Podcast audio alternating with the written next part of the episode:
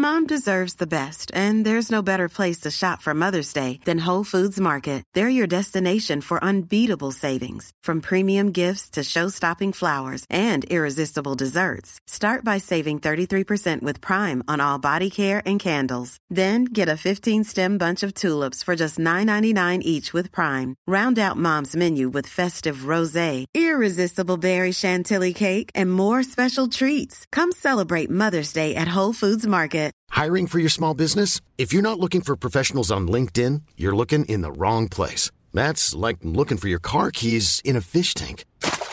LinkedIn helps you hire professionals you can't find anywhere else, even those who aren't actively searching for a new job but might be open to the perfect role. In a given month, over 70% of LinkedIn users don't even visit other leading job sites. So start looking in the right place. With LinkedIn, you can hire professionals like a professional. Post your free job on linkedin.com slash people today. Everyone knows therapy is great for solving problems, but getting therapy has its own problems too, like finding the right therapist, fitting into their schedule, and of course, the cost. Well, BetterHelp can solve those problems. It's totally online and built around your schedule. It's surprisingly affordable too. Connect with a credentialed therapist by phone, video, or online chat, all from the comfort of your home. Visit betterhelp.com to learn more and save 10% on your first month. That's BetterHelp, H E L P. Vi är denna vecka sponsrade av Indie Beauty. Och Sofie, det här tycker jag är extra fint och extra roligt. Ja men Indie Beauty är ju ett skönhetsvarumärke som jag tror att väldigt många känner till, men det jag älskar mest det är att Indie Beauty liksom vill vara mer än bara produkter, vilket de ju också är. Exakt, Indie Beauty står ju för Independent Beauty, skönhet på dina villkor och för din egen skull. Och Indie Beauty tror ju stenhårt på ett alternativt skönhetsideal fritt från måsten, skam och känslor av otillräcklighet. Där är jag helt med Indie Beauty. Jag med. Det är så jag vill att skönhet ska vara. Ja men verkligen. Och vet du vad som är nytt för i år Sofie? Berätta. Från och med i år så skänker Indie Beauty 1% av sin försäljning till Suicide Zero, Tjejzonen och Djurens Rätt. Så när man handlar produkter från Indie Beauty så kan man liksom känna att man också ger tillbaka till samhället. Ja, kraften i tillsammans. Ska jag säga en sak nu då, Mm. som jag, det, men det är detta jag är extra glad över. Nu har Indie Beauty tagit fram en keps och den tycker jag ändå så på sommaren, skydda sig från solen, Jättebra, jag älskar kepsen. men det bästa, de bidrar till Suicide Zeros viktiga arbete för att minska antalet självmord och självmordsförsök. Så för varje såld keps så går hela vinsten, 100 kronor, direkt till Suicide Zero. Då kan man liksom göra nytta både för samhället och sin hud på en och samma gång. Ja, och kepsen kostar 169, men alltså hela vinsten går då som sagt till Suicide Zero. Så om man vill göra skillnad när man är där ute i solen, nu när den börjar titta fram, då ska man välja den här kepsen. Den säljs exklusivt på indiebeauty.se och på Apotea. Tillsammans kan vi skapa en ljusare framtid. Vi ses med kepsarna på! Tack Indie Beauty. Vi är sponsrade av Mindler och som ni säkert vet sedan tidigare så är vi ju ute på psykologresan tillsammans. Men hur vet man egentligen när det är dags att söka hjälp? Ibland uppstår saker i livet som kommer utmana oss och kännas tufft. Det mesta självläker vi oss igenom, för vi är menade att ta oss igenom en viss mängd påfrestningar. Men ibland behöver man professionell hjälp för att ta sig ur jobbiga perioder i livet. Men vart går då gränsen? Vad är en del av livets skavighet och när är det läge att söka hjälp? Det sägs till exempel att stress är farligt, men att det också kan vara bra. Alla sover dåligt ibland, så när har man egentligen sömnproblem? Ångesten kommer väl krypande för de flesta någon gång. Så när ska man se ångesten som outhärdlig? Hur vet jag? Med oss som psykolog har vi såklart min gamla psykolog Linnea Seidbrant. Men Linnea, vad är egentligen utmattningssyndrom? Utmattningssyndrom är en konsekvens av svår och långvarig stress utan möjlighet till återhämtning.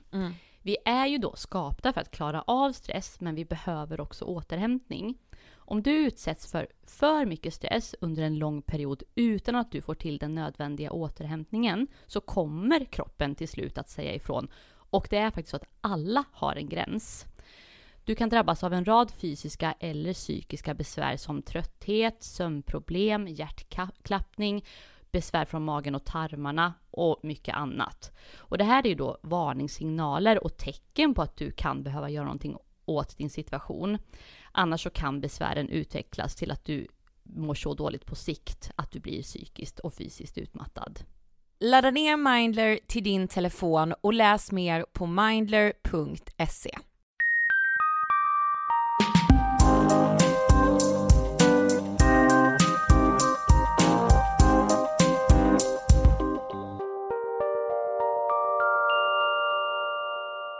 allihopa och varmt välkomna ska ni vara till avsnitt 191, 91 av Ångestpodden. Hello everybody, Alltså- welcome. ja förlåt jag avbryter dig här i någon slags stress. Varför? Därför det är bara nio veckor till vi ska fira 200 avsnitt. Ja, det är väl ett dugg stressigt. Nej. Det är ju för fan ett helt sommarlov. Om man tänker så. Ja men du det är sant, det är sant. Mm, det är länge, det är två och en halv månad. Åh, jag är stressad, jag har ångest, Okej. jag mår, jag mår fan inte bra idag. Nej, Nej. vill du ta något i podden eller? Ja, ja, jag visste inte det. det är inget, nej, så här, Jag, ja, jag trodde du kände lite såhär, ångest det vill inte jag prata om faktiskt. här, som jag brukar säga nu, jag smyger ju inte med min ångest. Nej, Så precis. Nej, det är en kompott av lite allt möjligt. Det är en liten cocktail kan man säga. Okej, en Av grejer. ångestcocktail. ja. Eh, det är någon slags, alltså jag är spänd. Det, här, det här vill jag verkligen, jag sträcker ut min hand nu till er som lyssnar. Mm. Eh, om ni har varit eller är väldigt, väldigt spända i kroppen, ni känner så här, jag har skitmycket spänningar. Mm. Vad gör ni då? Ge mig tips. Sover du med din bettskena? Nej, Nej. Varför jag är inte? dålig med det. Ja men, Nej men gud, alltså att du får komma in och så sover du med din bett. Nej men alltså ja, det men vad fan. är... Det är väl ändå... Ja men det, alltså det är vackert. Ja. Herregud. Aj, men du, att du är min bästis, jag älskar dig så mycket, det är helt Jag sinnessjukt. ska säga det ikväll. Bettskenan! Ja men gör det. Ja men det är så sjukt i huvudet. Alltså jag har varit i något skov nu med min kille om att han ska lämna mig. Okej. Har jag tjatat om. ja. Han har bara sagt men du måste sluta. Mm. Jag så många dagar nu du vet, jag, s- när jag var hemma i Karlshamn då, för vi har jobbat en del därifrån. Mm. Så satte jag mig ner liksom med honom och skulle ta snacket. Okej. så här, Emil, jag vet att det är något. och jag tycker vi ska vara öppna med det.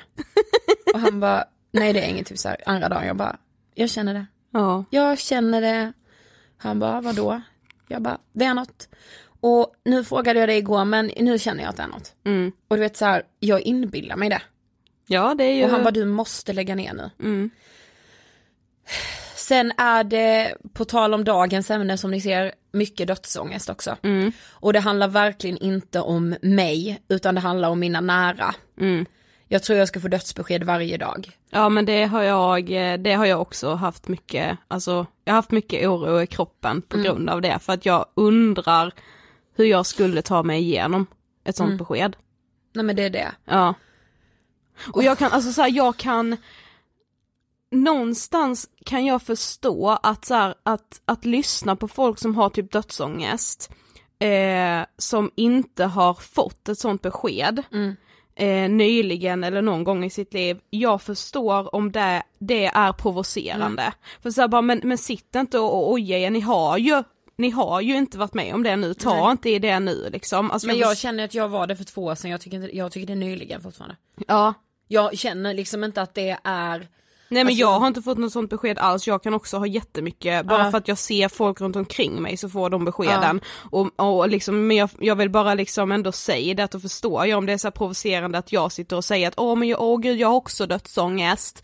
Men du har inte fått något sånt besked så var glad för dem du Mm. jo har. precis men det är ju samma sak som så här bara, alltså, som att säga bara, men vadå mat är världens enklaste sak, du måste ha det, Ja. äta, hur kan du ha ångest, alltså så här, Mm. det går ju inte att säga så. Nej, Liksom. man kan inte hjälpa det. Nej, ehm, så det är en liten kompott av grejer. Men jag, så här, jag kan skratta lite åt det också just nu, det är rätt skönt. Så Sofie, hur mår du? Eh, ja men förutom att jag har haft lite dödsångest, eller så här bara, usch känt så här bara vad fan, vad gör jag, alltså vad prioriterar jag i mitt liv? Ja du, den. Har jag Mm. tänkt mycket. För att jag så här, usch jag, jag, jag måste vara närmare min familj, jag vill inte vara så här långt ifrån mina Mm. föräldrar längre, jag pallar inte det typ. Eller så här bara, jo det är klart att jag pallar det. Herregud jag har ju bott, vi har ju bott i Stockholm över 50 mil ifrån våra föräldrar nu i över fem år. Ja, jag trodde du började säga så över 50 år. Nej, det är inte det att jag inte pallar det men jag vill inte det längre. Alltså jag, och då har jag börjat tänka mycket på det, bara gud vad prioriterar jag egentligen och oh, det blir såna jävla omställningar och sen är jag ju nostalgisk då så då blir det så här, fast nej då kommer jag sakna detta, alltså du vet alltså Ja men gud. det är så verkligen. mycket om och men. Ja men så är det ju. Ja. Men jag tror också att vi liksom Alltså jag skrev om det på min Instagram och jag fick så sjukt mycket DM som bara så här, fan vad jag relaterar. Mm. För jag typ bara, alltså att leva i nuet det är svårare än det verkar vara att bilda regering. Alltså och då är det ju ändå det ett problem får man ju ändå Mm. Det kan säga. man säga. Det verkar inte, det ser inte ljust ut för Sveriges regering just nu. Sagt, Ja. liksom. Så, Nej så men jag, tycker kan inte heller leva i nuet, det går Jag inte. måste Sofie! Ja, nej men jag, alltså jag, ja där är jag med så här, vi, Nej, men vi jag, vi, måste- jag tror att vi båda sträcker ut en hand till våra lyssnare här, hur fan lever ni som kan leva i nuet? Meditation. De, det, nu är det tre personer som har skrivit det till mig. Jaha okej, Meditation. Jag tror det kanske, vi pratade i höstavsnittet, det här är hösten vi tar tag i våra psyken. Mm. Får du också gå till botten och sitta där och meditera ja. i skiten. Men det är liksom inte det heller att jag så här, alltså jag kan inte leva i nuet för att jag typ försöker fly ifrån någonting. Nej. Alltså det är, inte, det är ju inte det, jag kan ändå inte leva i nuet, alltså jag är, jag är nöjd med vad jag är nu i livet, alltså så här, det är inte det. Meditation Ja. är svaret tror jag. Okej, Nej men jag ska, ja, ja, ja. jag vet, det kan jag ju inte lova dig. Nej. Men du vet, vi ska försöka, vi ska, jag tror vi ändå ska ge oss på det. Ja. Ja vi får väl se hur det går med det då. Jo men verkligen, Mm. Det får vi. Mm. Eh, men ja, så mår vi. Ja. Säga. Hur mår ni? nej, men, nej men jag tänkte faktiskt också att vi ska säga, vi har haft premiär för höstens första föreläsning. Så vi är igång och därför vill vi också säga att vi har fortfarande lediga veckor och tider. Ja gud. Där vi kan komma och föreläsa. Så det här är, eh, man kan säga att vi är lite sponsrade av oss själva idag då ju. Ja. Och våra egna föreläsningar, vi har ju nämligen två stycken. Den ena handlar ju om psykisk ohälsa, förr eller senare känner du igen dig. Och så har vi den som handlar om att våga kan man säga, om kvinnligt entreprenörskap och att eh, driva bolag. Yes. Eh, som heter Det du inte lär dig på Handels. Och ni bokar dem via hanna at promotormedia.se. Yes. Jag må, måste bokstavera promotor. P-R-O-M-O-T-O-R. Yes. Media.se. Bra. Ida. Eh, nej men så jag ville bara säga det, boka oss, vi kommer. Ja. Som ett jäkla skott. Mm. Tror jag. Och upplyser. Gärna. Ja. Lyfter på locket. Så gärna Gillar så. vi ju att göra. Men du, Ja. dagens avsnitt då? Mm. Idag ska vi ju nämligen prata om dödsångest. Det är det vi ska, passande nog. Mm. Och eh, vi har ju med oss Cecilia. Mm. Nej men du, Mm. hade vi, hur länge hade vi känt Cecilia? Nej men jag vet inte, hela mitt liv kändes det som. Ja, det måste vi ha gjort. Ja men det var ju inte Ja. första gången vi sågs i alla fall, vi har säkert sett i tidigare liv Ja, det, vi måste ha gjort det. Ja. Det var ju första gången vi sågs i, i vårt 25-åriga liv. Mm. Men eh, det kändes ju bara så här, jaha. Mm. Och där kände jag med Cecilia, jaha, driver, hur många poddar driver du? Ja, Det kommer ni ju höra för hon var ju så poddvan kändes det som. verkligen. Hon bara, nej jag har aldrig gjort något sånt här. Mm. Okej. Men hon visste ju hur man skulle prata om saker som är svårt eftersom hon ändå jobbar med det. Ja, inom socialtjänsten. Mm. Men som sagt ska vi prata dödsångest. Och vi vill vara noga med att säga att dödsångest finns det ju ingen diagnos som heter. Nej. Det finns inget sjukdomstillstånd. Utan det är en del av liksom ångestproblematik. Mm. Sen finns det ju såklart, alltså som man kan säga som psykolog eller läkare att ah, du lider nog av dödsångest. Ja och det kan ju vara skönt att liksom när man kommer underfund med att det är just dödsångest, det kan ju vara skönt att definiera det så för en själv. Men det är ju liksom inte en diagnos. Nej precis. Det blir en del av liksom ångestspektrat. Eller vad säger man? Mm. Ja, men eh, då rullar vi tycker jag. Intervjun med Cecilia om dödsångest. Varsågoda! Hej Cecilia och varmt välkommen till Ångestpodden! Hej och tack. Jag sa ju precis det nu innan vi körde igång att det är så mysigt att ha personer här som har lyssnat på Ångestpodden. Ja. För det känns som vi har ett band. vi hör ihop. Men hur känns det för dig att vara här? Eh, så himla spännande. Men så himla nytt för det är ju inte min arena vanligtvis. Nej. Så att skitkul. Ja. Ja. Men för de som inte vet, vem är du? Eh, jag eh, är 30 år och jobbar, eh, bor i Göteborg, jobbar som socionom sedan sex år tillbaka. En glad och social människa som älskar att träffa och jobba med människor. Så en utåtriktad person skulle jag säga. Mm. Mm. Nu ska du få standardångest på den frågan, som Mm. du säkert vet. Ja. Vad tänker du på när du hör ordet ångest? Alltså jag har faktiskt tänkt på den här frågan i och med att jag vet att ni ställer den. Ehm, och min första tanke sådär när jag bara spontant funderade på men vad är ångest för mig? Och ångest för mig är väldigt kroppsligt på något sätt. Det är en eh, känsla som kommer inifrån. Så för mig är kopplat till någonting fysiskt, alltså fysiska symptom. Eh, väldigt klassiskt om man känner till och vet lite om kring panikångesten. Att känslan kring att jag är nära att dö. Det för mig har alltid varit ångest. Ehm, men också en känsla av att vilja fly från sin kropp. Att vilja ta sig ur sin kropp på något sätt. Det för mig skulle jag säga är ångest. Mm.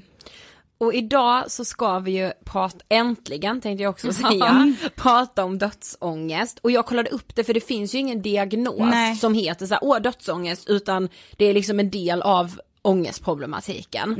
Men hur skulle du beskriva dödsångest? Alltså för mig är det nog på något sätt lite två delar. Eh, det ena är väl det här mer plötsliga känslan av att man håller på att dö.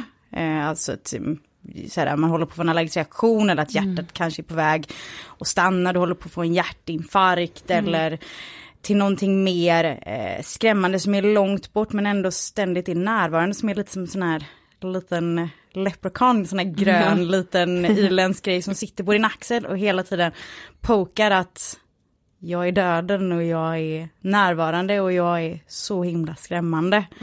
Ehm, och för, jag menar, alla, de, de flesta vet ju att döden den är oundviklig, vi kommer alla att dö och de flesta känner ju inte att det är någon big deal just nu för man är här och nu men dödsångest är ju en känsla av att jag inte riktigt kan vara här och nu för man fokuserar på döden, alltså det som egentligen förhoppningsvis är väldigt långt borta men som för dem med dödsångest är väldigt nära. Mm. Jo, jag kan liksom känna igen mig i det fast tvärt emot. Alltså jag är där ju nostalgiker, har Ja. vi pratat om i podden. Ja. Och vi har ju väldigt svårt för att sluta fokusera på det som har varit. Så jag förstår den känslan av att hela tiden vara i att man ska dö och jag, jag förstår ju också att de som inte lider av det inte kan förstå hur man inte bara kan släppa det och bara Nej. vara här och nu. Men det går liksom inte på något sätt. Nej. Men hur började, hur skulle du säga att din dödsångest började? Jag tror det var typ 2000, 2011 när jag fick vad jag uppfattade var min första panikångestattack. Men det för mig som ändå läste ett socionom var nästan klar, kunde inte vara rationell för jag höll på att dö. Eh, Så det var ju min första eh, koppling till döden på något sätt sådär som jag kunde ta på. Eh, men sen fick jag ju ganska snabbt reda på att så här, du är rädd för döden. Det är någonting som du behöver jobba med. Det fick jag väldigt snabbt och det har jag aldrig tänkt på. Så 2011 då var jag, jag var över 25 i alla fall. Ja. Så att eh, det var första gången. Så det kom rätt sent. Men eh, hur, hur var det då, alltså just om vi stannar lite vid så här panikångesten. Mm. Fick du reda på att det var panikångest väldigt snabbt också? Eller var det så här att du liksom åkte in och ut på akuten eller? Alltså första gången var ju att jag hela tiden trodde att jag fick allergiska reaktioner eller att jag fick, eh, hade problem med hjärtat. Och min pappa som själv har lidit av panikångest i jättemånga år, som också haft, tror jag, tre hjärtinfarkter.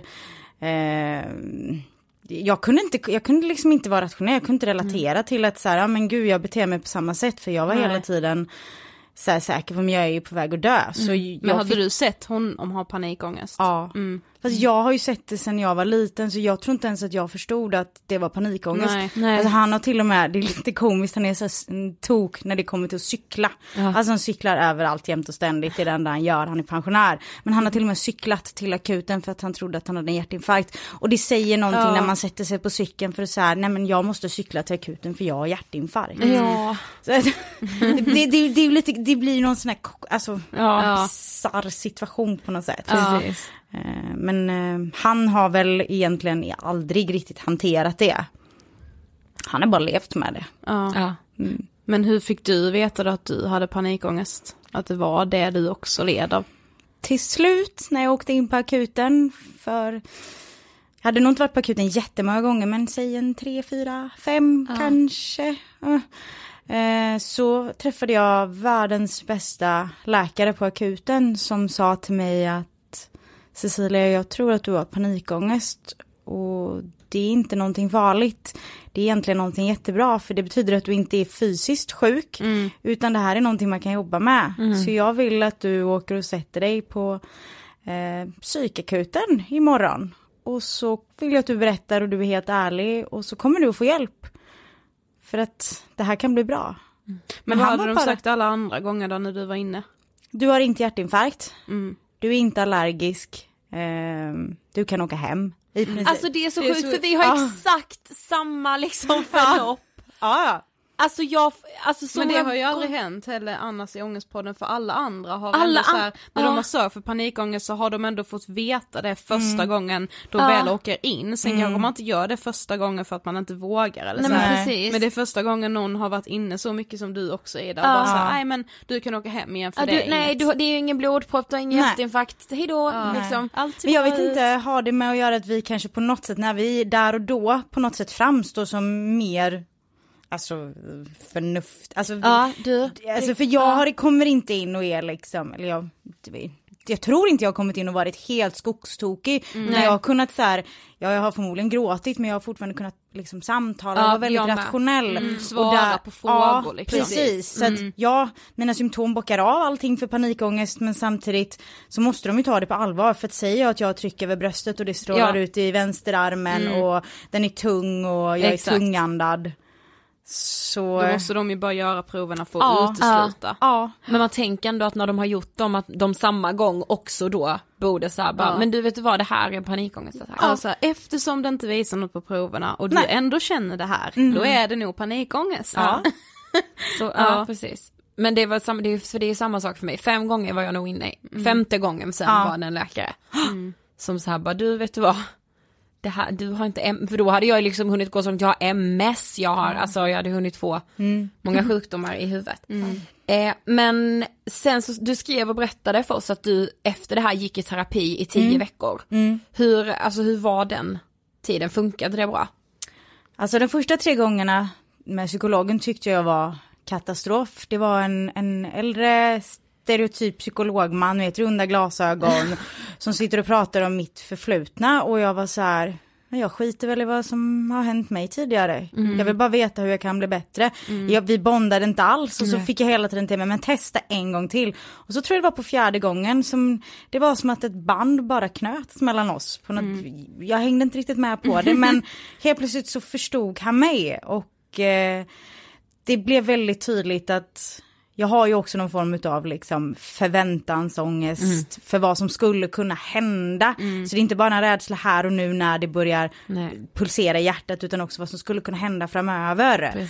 Eh, och då började han ju ge mig småknep som jag fick öva på, som i början var jättekonstigt att stå och titta sig i spegeln när jag trodde jag höll på att få en hjärtinfarkt. Att så här, ja, nu är det en hjärtinfarkt.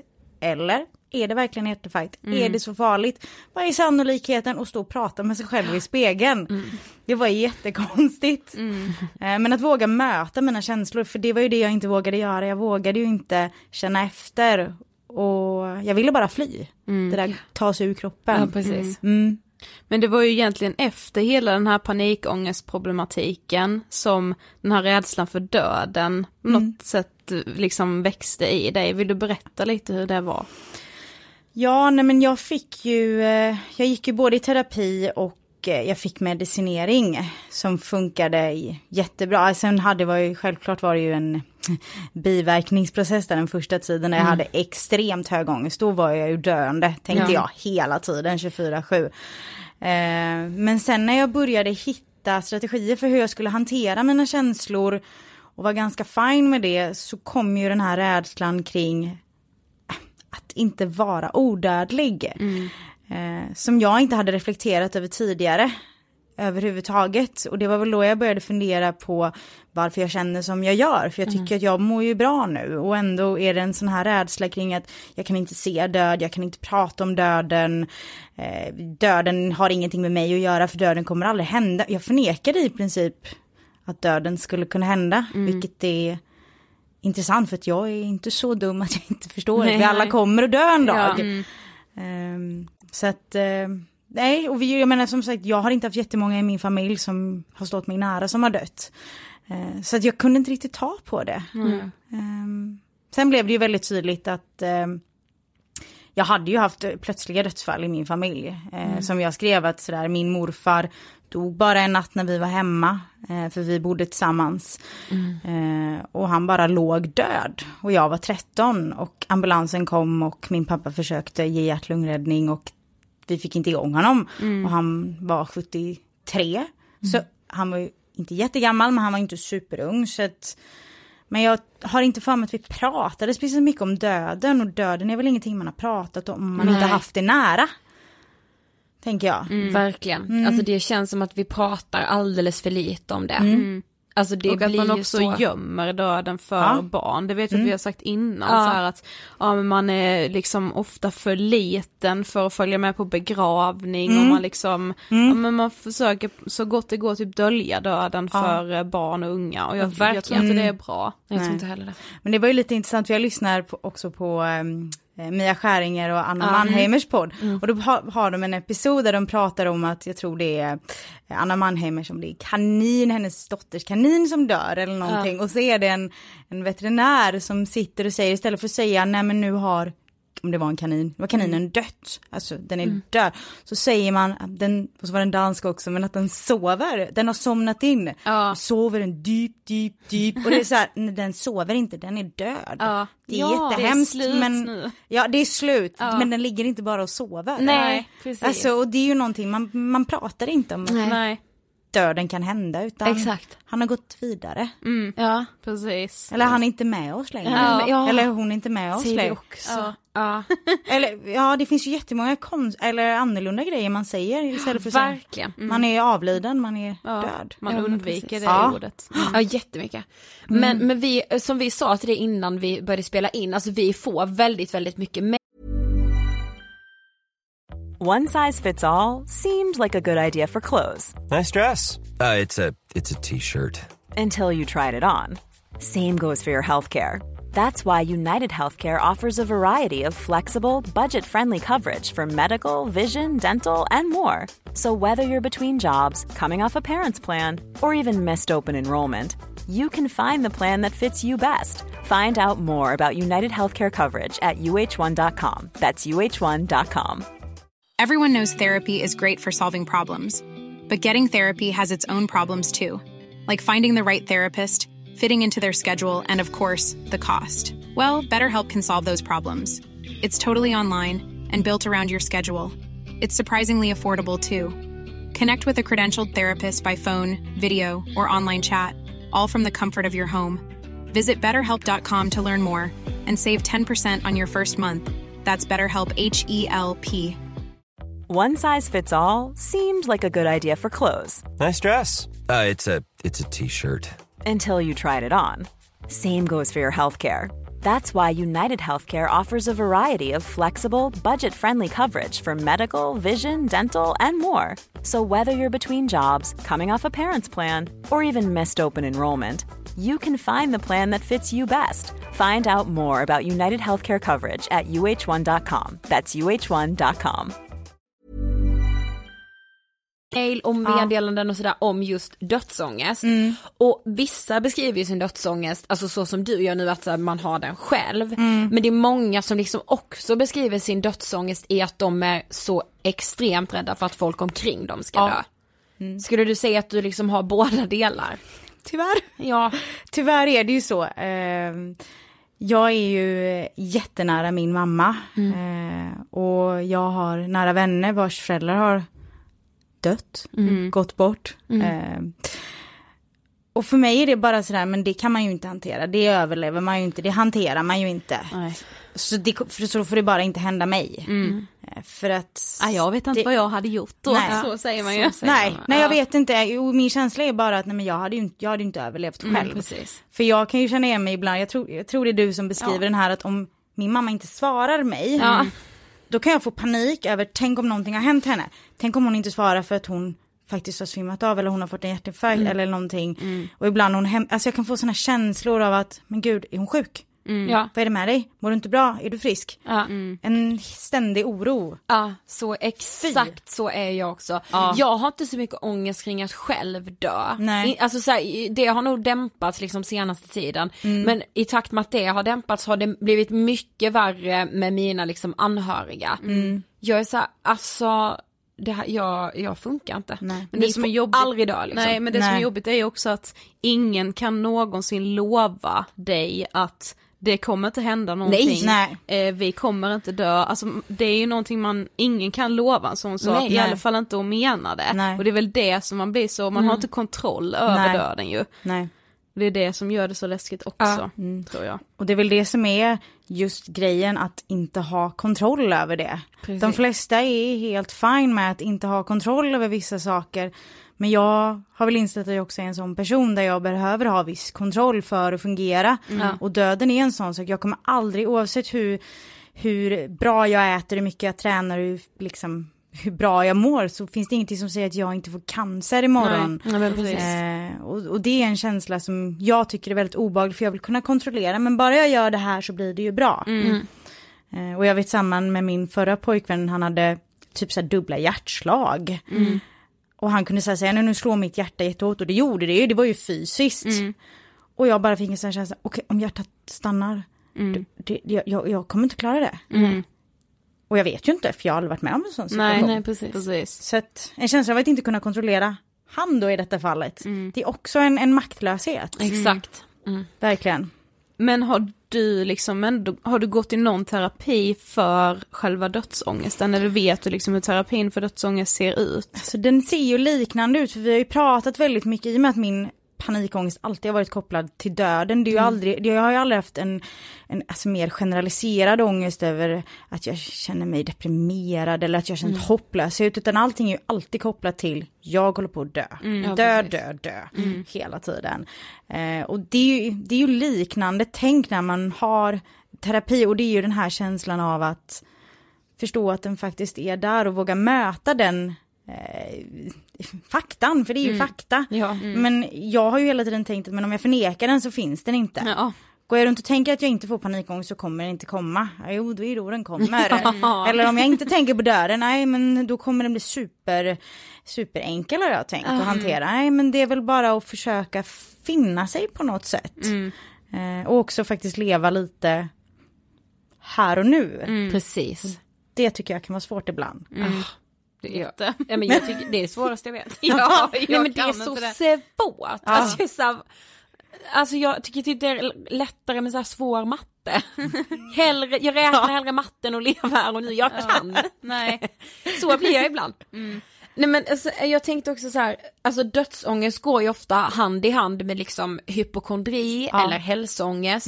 Skulle du säga att du har haft problem med, med hälsoångest också?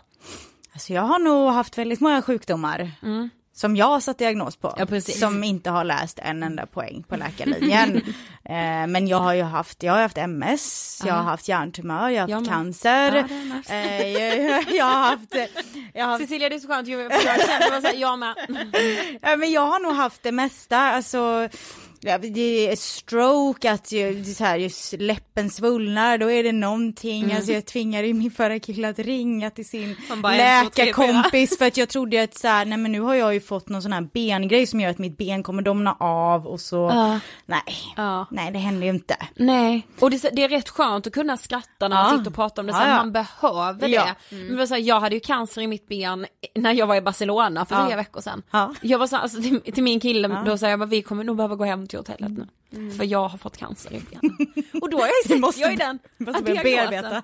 Ja, vi, jag, och han bara, nej det tror jag inte, alltså vad. Och så, men då, alltså i Mm. mitt huvud då är jag ju så här, det finns inget alternativ. Nej. Jag vet att det är så här nu. Och den övertygelsen, det är så sjukt hur jag nu kan sitta och vara helt rationell och så skratta åt det och tycka det är lite så här, lite roligt för det tycker jag. Men i den stunden var, alltså, jag är så säker. Liksom, på att nu går Men det är du då helvete. säker på att du ska dö av cancern i benet? Alltså är Ja, du, i förlängning, ja. Mm. Men är, är du också rädd för lidandet? Ja, Ja, Absolut. För det är jag med, just själva känslan, för det är ju en ännu större maktlöshet på något sätt att så här, ja men säg att du får cancer, många överlever cancer, men precis. just att ha en kamp och ha den här ovissheten Exakt. att inte veta men vad kommer att hända? Kommer jag överleva? För så länge någon bara säger nej men du kommer att överleva, okej då kan jag ta det. ja precis. Alltså så här, ja men du kommer ha, du kommer lida si och så länge, ja bra men då vet jag. ja, Men precis. just känslan av att du kanske överlever eller inte, den, det, Ja. Det är obagligt. ja det är så hemskt. Och det med att man inte har kontroll ju. Ja, verkligen. Men alltså hur är det liksom att se döden på till exempel film eller lyssna på någonting som handlar om döden och alltså, hur reagerar du på det? Så jag försöker undvika det. Det är ju en sak om det är väldigt eh, det är icke verklighetsbaserat, men jag klarar, jag har ju jättesvårt bara för att se Eh, fasen vi kollade på Game of Thrones och de hugger halsen av och bara en sån känsla av att nej, nu dog han. Och det värsta var att det är ju så här unga människor, djur ska vi inte prata om, jag som är djurtokig, framförallt hundtokig. Det går inte. Alltså jag satt och grät och grät och grät häromveckan för att jag såg en film där en hund dog. Det går inte så jag undviker och jag vill inte titta på program om döden, jag vill inte, jag vill inte lyssna på poddar om död.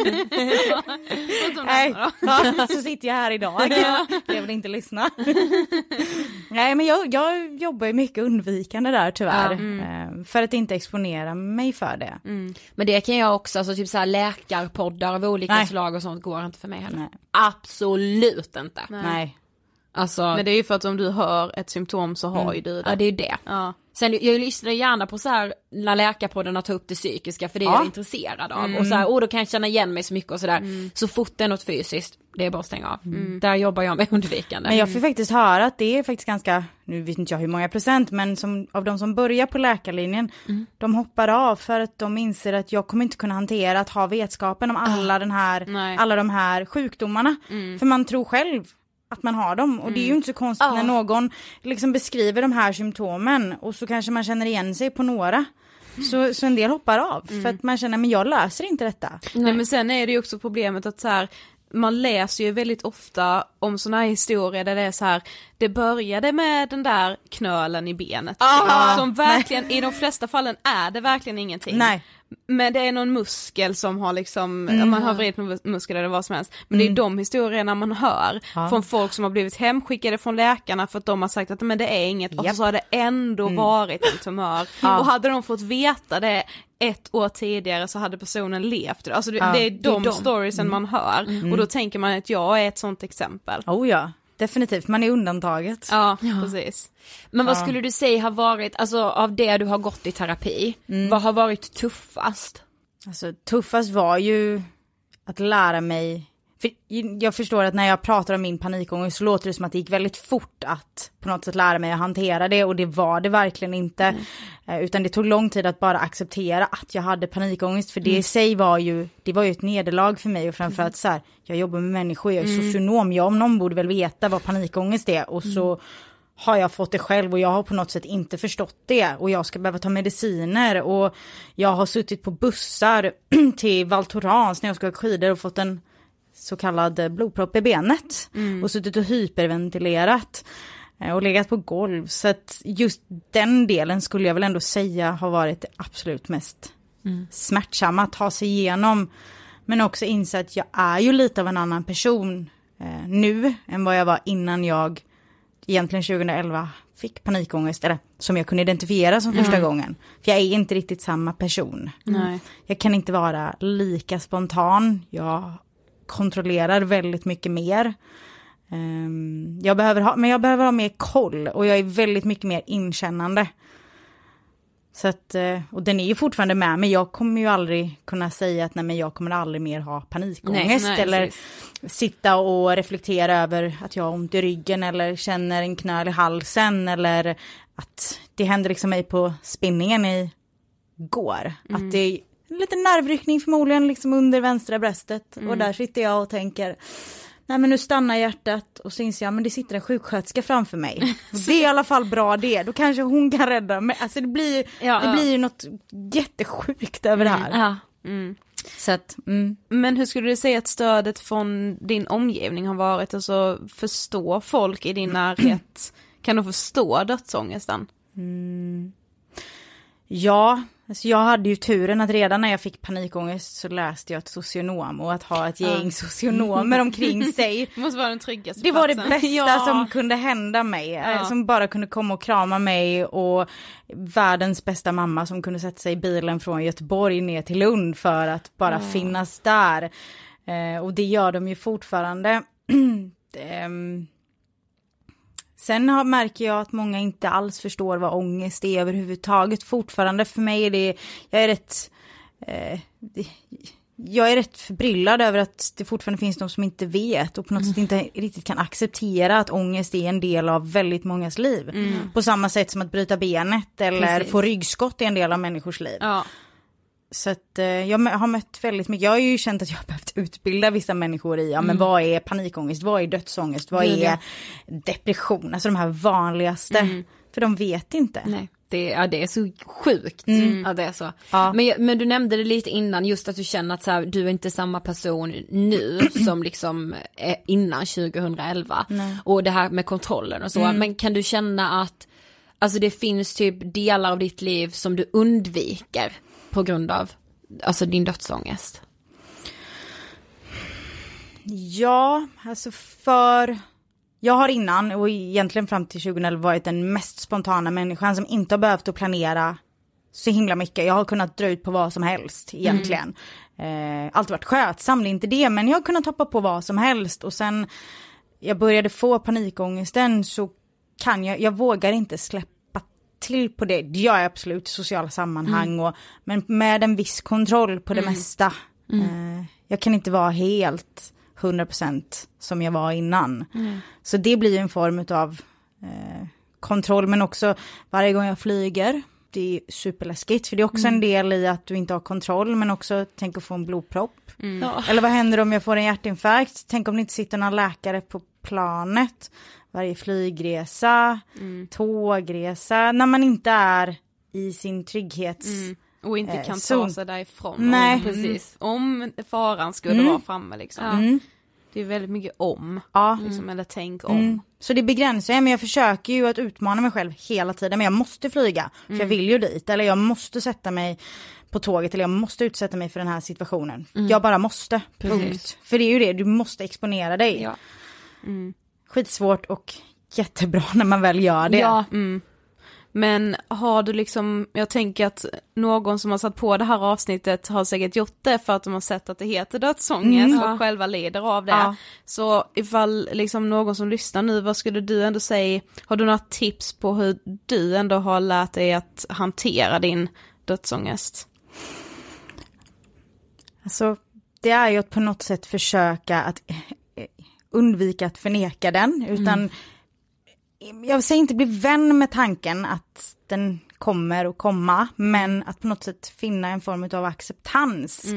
Eh, Och sen, det finns ett väldigt bra citat från, eh, jag tror han heter Jan Stenmark, han gör jättemycket eh, bilder, foton där, med små citat. Och då har han ett citat som jag tror är, ehm, vi ska alla dö en dag, men alla andra dagar ska vi inte det. Ja, precis. Har du sett den? Ja, jag har sett det. Och den är så himla bra och den stämmer ju, vet. alltså ibland jag kan titta på den bara för att få en känsla av att ja, jag ska dö och det är någonting jag får hantera, men jag gör det då. Precis. För just nu ska jag inte det och då får jag bara försöka ta vara på det. Ja. Och inte behöver inte vara carpe diem, jag måste gå all in. Men, men mer bara en känsla av att det är okej att det ska hända. Eller hur? Mm. Jag tror det att man måste liksom ha det med, där kommer vi till det igen, leva i nuet. Precis. Nej men att försöka öva på att liksom göra det. Mm. Men har du, det tycker jag är intressant också, men har, kan du så fastna i tankar om att så här, vad händer efter döden? Alltså hela den här vad händer med oss då, eller är det mer liksom skedet av att dö, alltså förstår du vad jag menar? Ja. Du vet, mm, jag pratade faktiskt lite med min mormor om det, för hon gick bort för tre år sedan ungefär. Och hon har aldrig varit religiös i hela sitt liv. Eh, men ju äldre hon blev ju mer uppskattade hon att sitta på så här små mässor eller när diakonen kom och pratade bara för att på något sätt finna ett lugn i att men det kanske händer någonting efter döden som hon helt plötsligt tror jag kände att så här, nej men jag kommer nog någonstans. Och det är helt okej, för jag tycker det värsta skulle vara om någon sa till mig att det, bara kom, det kommer bara sluta. Ja. Och du kommer bara ruttna bort. Och Cecilia, du, du existerar inte mer. Mm. Stopp, slut. Där vill jag inte vara. Men på något sätt, ingen vet ju. Nej. Och vad kan jag göra? Jo men jag kan försöka tänka att det blir kanske inte helt katastrofalt. Det Nej. kanske blir helt okej. Ja men precis. Så att, men nej, det, ja, det, är ju, det är ju läskigt att tänka på vad som händer efter Ja det är döden. skitläskigt. Alltså där skulle jag ju känna... jag vågade knappt liksom ställa frågan för att jag bara, nu går jag igång Ja, i tankar. Ja. Men det är ju lättare att hantera andras död också om man tänker så att de är ändå någon annanstans eller de ser ändå mig fortfarande Ja, eller de har det, det, det måste jag tänka Ja. med de personerna jag har förlorat. Så här. Speciellt jag personer vet att som de har, ser mig. har liksom mått dåligt eller varit sjuka och ledigt. Liksom, nu slipper de ju lida. Precis, det, ja, det tankesättet måste jag ha. Mm. Men jag tänker att de är med en på något sätt. Ja. Man, det, det är bara så det är på ett eller annat sätt. Sen hur det är det vet jag inte men man är med en på något Ja, sätt. verkligen. Så är det. Okej vi har kommit till sista frågan. Ja. Vad inspirerar dig? Jag skulle säga öppenhet. Att våga prata om saker oavsett vad det handlar om i livet. Oavsett om det är alltså, skitroliga, fantastiska saker eller jättesorgliga, jättetuffa saker. Men att våga vara öppen med sig själv och med andra människor. Det, det är ju någonting som gör att jag går igång och att jag mår bra som människa. Ehm, så typ men att, jag menar att våga prata om saker. Jag tycker att det mest roliga är det att sitta och prata. Ja, det är kul. Alltså, att, vi med. ja, åh, ja det, det inspirerar mig. Och människor som vågar reflektera. Och inse att man kanske inte alltid är perfekt men det är också helt okej. Exakt. Tack så jättemycket för att du ville gästa Ångestpodden. Tack själva. Sofie, Mm. visst var det sjukt det här med Cecilias upplevelse av panikångest? Ja, det har ju aldrig hänt i Ångestpodden. Alltså, Nej. alla andra vi har pratat med, om det har varit i vår podd eller i andra poddar, alla andra som har haft panikångest har ändå fått veta det snabbt ju, så vi har ju förstått att så här, din resa i, innan du fick veta att du hade panikångest är ändå ganska ovanlig. Ja. Att det tar så jävla lång tid och att alla andra runt omkring bara, men vad fan, vad är det här hittepå liksom? För Precis. det är, alla provresultat är ju bra. Alltså jag älskade också i avsnittet att du nästan blev mer exalterad än jag, men jag bara, över det. Fan! Du bara, det är samma, det är samma. ja men jag tyckte det var lite sjukt. Ja men, men, det var skönt. det. Ja ja ja det var så skönt att Mm. höra. Men också ledsamt. Att vi är mer än en som behöver gå, ha gått igenom det helvetet för, för att komma fram till att det var panikångest och inte MS. Mm, precis. Eh, det spädde ju på lidandet kan man säga. Mm. Men alltså jag kunde ju relatera i så mycket. Ja, ni kändes väldigt lika. Ja. Men som sagt, jag kan med, alltså jag har inte, jag har nog aldrig haft liksom ångest över att dö själv eller att bli sjuk själv. alltså jag, har, jag är inte så rädd för att bli sjuk, jag är ju så långt ifrån hypokondrisk som man kan komma. Ja, gud, jag är ja. ju den som väntar in i det sista med att söka hjälp om man har ont någonstans. Eh, men däremot att mina nära ska bli sjuka, Ja. få typ dödsbesked och så, det är, oh, fy fan. Ja, ja det är så fruktansvärt. Mm. Men vi nämnde ju också, vi pratade ju lite om dödsångest redan när vi pratade om hypokondri. Ja. Så vill ni gå tillbaka och lyssna på det avsnittet, eller om ni inte har gjort det ännu, så finns det ju ett avsnitt om liksom hälsoångest och Exakt. att bli rädd för att, eller vara rädd för att bli liksom dödligt sjuk. Ja, jag är väldigt glad att vi gjorde det här avsnittet eftersom det är, är så önskat. Mm. Det är rätt intressant för ni önskar ju väldigt, väldigt mycket så konkreta grejer. Mm. Så då gillar vi när vi kan... Ja, alltså fortsätt ge oss tips. Verkligen. Det kanske känns så här med, ja men det känns onödigt att tipsa eller man kanske känner att man har gjort det innan och att det var så länge sedan att vi fortfarande har tagit upp det ämnet som ni då önskade men vi får ju så jäkla mycket tips på ämnen mm. vi kan ta upp, alltså annars hade vi inte gjort snart 200 avsnitt, vi trodde ju att vi skulle täcka typ 100. Exakt. Eh, men liksom vi skriver fortfarande upp allting vi får och sen så är det bara så här, timing och vad som känns rätt i tiden. Ja. Alltså... Men jag ska säga någonting faktiskt, mm. just ni vet poddserierna, ni som har varit med ett tag vet ju att vi gör de här serierna och vi älskar ju det. Mm. Det senaste vi gjorde var en ganska kort serie i början på året om spelmissbruk. Mm. Vi har tidigare gjort om prostitution, vi har gjort om porr, om mobbning, sexuella övergrepp.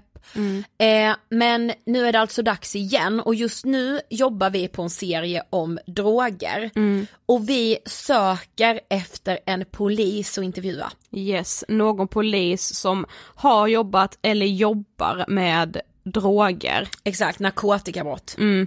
Eh, så är det du, är det din pappa, din bror, din eh, mamma eller din syster. Är kanske det någon du kanske har jobbat med? ja, en kollega kanske? Ja, då söker vi dig. Ja, hör av dig. så skicka ett mail till angestpodden at ingetfilter.se. Märk mejlet med typ jag är polisen. jag är polisen i söker. Yes. Ja, hörde du hur jag artikulerade för att man verkligen skulle höra? Ja. Ja. Eh, det var allt vi hade den här veckan. Mm. Glöm inte bort eh, att följa oss på Instagram. Nej men gör det, ah, sociala medier överlag, följ ja. oss där. Och sen så har vi ju faktiskt vår Facebookgrupp också, Ångestpodden vi pratar vidare. Ja. Den älskar jag överallt. Ja, jag gör det med. Ja. Så om vi inte hörs eh, redan där i gruppen så hörs vi som vanligt nästa torsdag. Men det gör vi och då har vi ju en härlig gäst med oss också. Yes.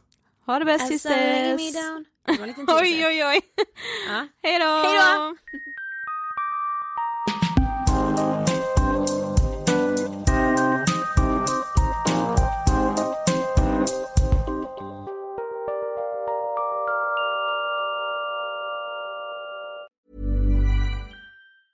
Even when we're on a budget, we still deserve nice things. Quince is a place to scoop up stunning high-end goods for 50 to 80% less than similar brands. They have buttery soft cashmere sweaters starting at $50, luxurious Italian leather bags, and so much more. Plus, Quince only works with factories that use safe, ethical, and responsible manufacturing. Get the high-end goods you'll love without the high price tag with Quince. Go to quince.com/style for free shipping and 365-day returns. Imagine the softest sheets you've ever felt. Now imagine them getting even softer over time. That's what you'll feel with Bowl and Branch's organic cotton sheets. In a recent customer survey, 96% replied that Bowl and Branch sheets get softer with every wash. Start getting your best night's sleep in these sheets that get softer and softer for years to come. Try their sheets with a 30-night guarantee. Plus, get 15% off your first order at bowlandbranch.com. Code BUTTERY. Exclusions apply. See site for details. Mom deserves the best, and there's no better place to shop for Mother's Day than Whole Foods Market. They're your destination for unbeatable savings, from premium gifts to show-stopping flowers and irresistible desserts. Start by saving 33% with Prime on all body care and candles. Then get a 15-stem bunch of tulips for just $9.99 each with Prime. Round out Mom's menu with festive rosé, irresistible berry chantilly cake, and more special treats. Come celebrate Mother's Day at Whole Foods Market.